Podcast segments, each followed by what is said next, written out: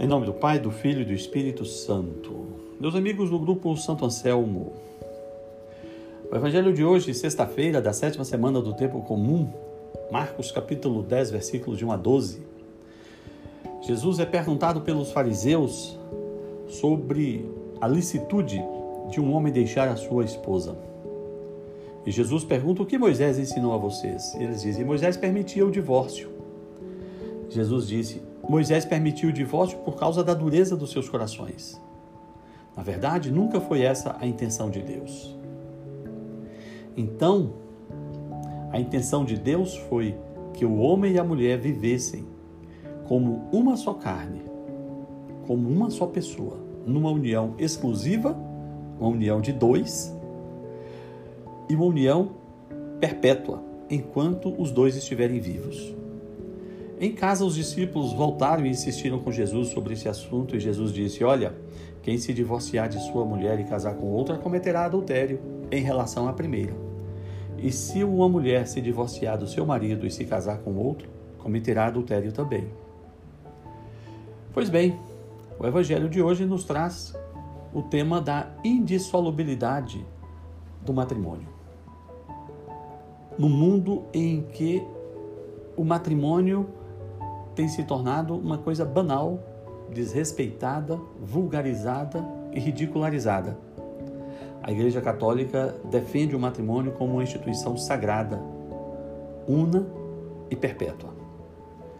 Por que isso? Por que a Igreja Católica tem essa posição? Veja bem, meu amigo, no nosso curso sobre os sacramentos, você pode dispone, você pode assisti-lo por completo? Por que a Igreja Católica tem essa posição sobre o matrimônio nos dias de hoje? Veja bem, no nosso curso sobre os sacramentos, que está disponível no nosso site, eu fiz quatro vídeos especificamente sobre o sacramento do matrimônio. Mas quando você assiste o curso todo, você vai verificar lá no primeiro vídeo ou no segundo, quando eu falo da parte geral, que todo sacramento é um ato litúrgico que aponta para uma realidade espiritual muito maior do que aquela parte visível, sensível que você percebe. Quando você vai a um batismo, você percebe, vê, ouve as palavras, mas a realidade espiritual que está por trás do batismo é muito maior. Assim também é o matrimônio. Quando nós vamos a um casamento, nós temos a visão dos noivos, dos padrinhos, ouvimos a música, ouvimos as palavras do padre, ouvimos o consentimento, as juras de amor eterno dos noivos. Tudo muito bonito, tudo muito santo. Mas aquela realidade visível, sensível, audível, aponta para uma realidade espiritual muito maior o matrimônio entre um homem e uma mulher aponta para a realidade espiritual do matrimônio entre Cristo e a sua igreja. A união eterna de Cristo com a igreja é prefigurada nos dias de hoje pelo matrimônio na Igreja Católica. Assim como o amor de Cristo pela igreja é absoluto e incomensurável, jamais vai apagar, o matrimônio também não pode ser apagado, não pode ser desfeito, porque ele é eterno, já que aponta e mostra a nós neste mundo uma realidade igualmente eterna. No nosso curso sobre o sacramento do matrimônio, eu exploro essa questão quando eu faço uma relação entre o primeiro ato da vida pública de Jesus e o último ato da vida pública de Jesus. Veja que interessante.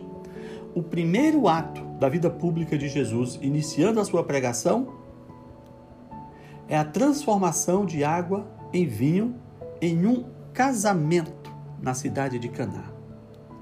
Três anos depois, Jesus faz o último ato de sua vida pública, que é morrer em uma cruz.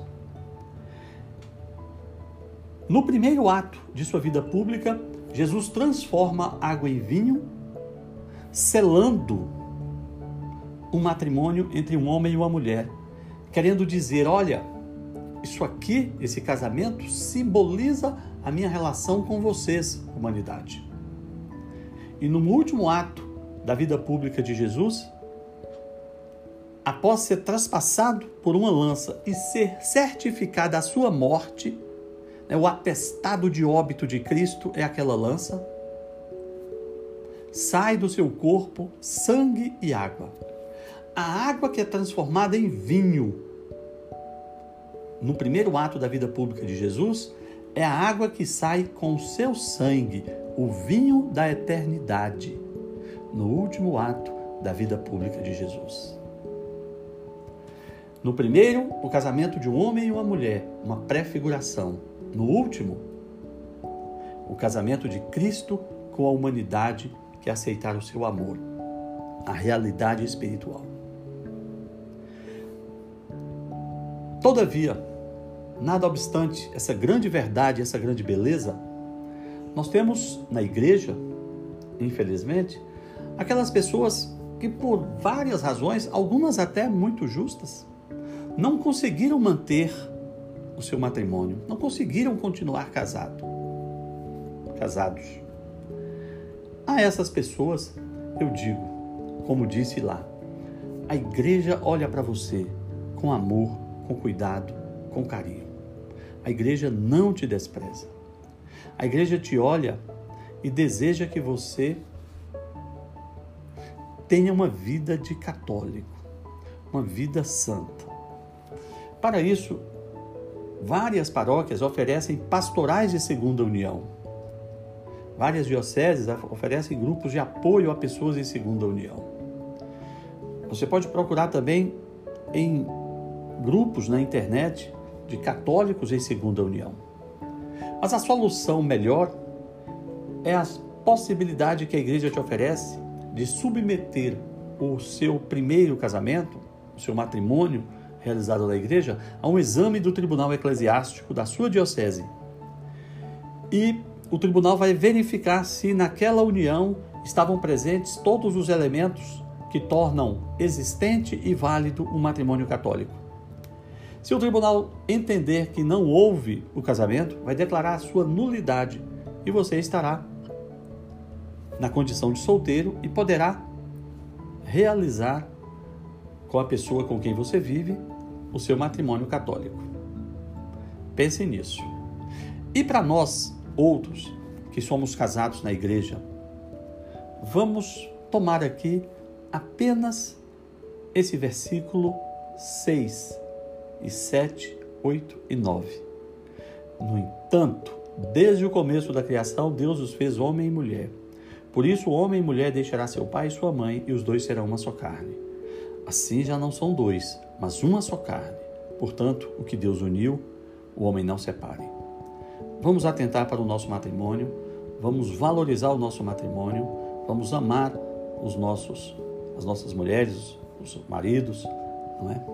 E vamos viver essa realidade do nosso matrimônio como um espelho, um reflexo do amor de Cristo pela igreja. Que Deus nos abençoe, que Deus abençoe os nossos matrimônios. Em nome do Pai, do Filho e do Espírito Santo.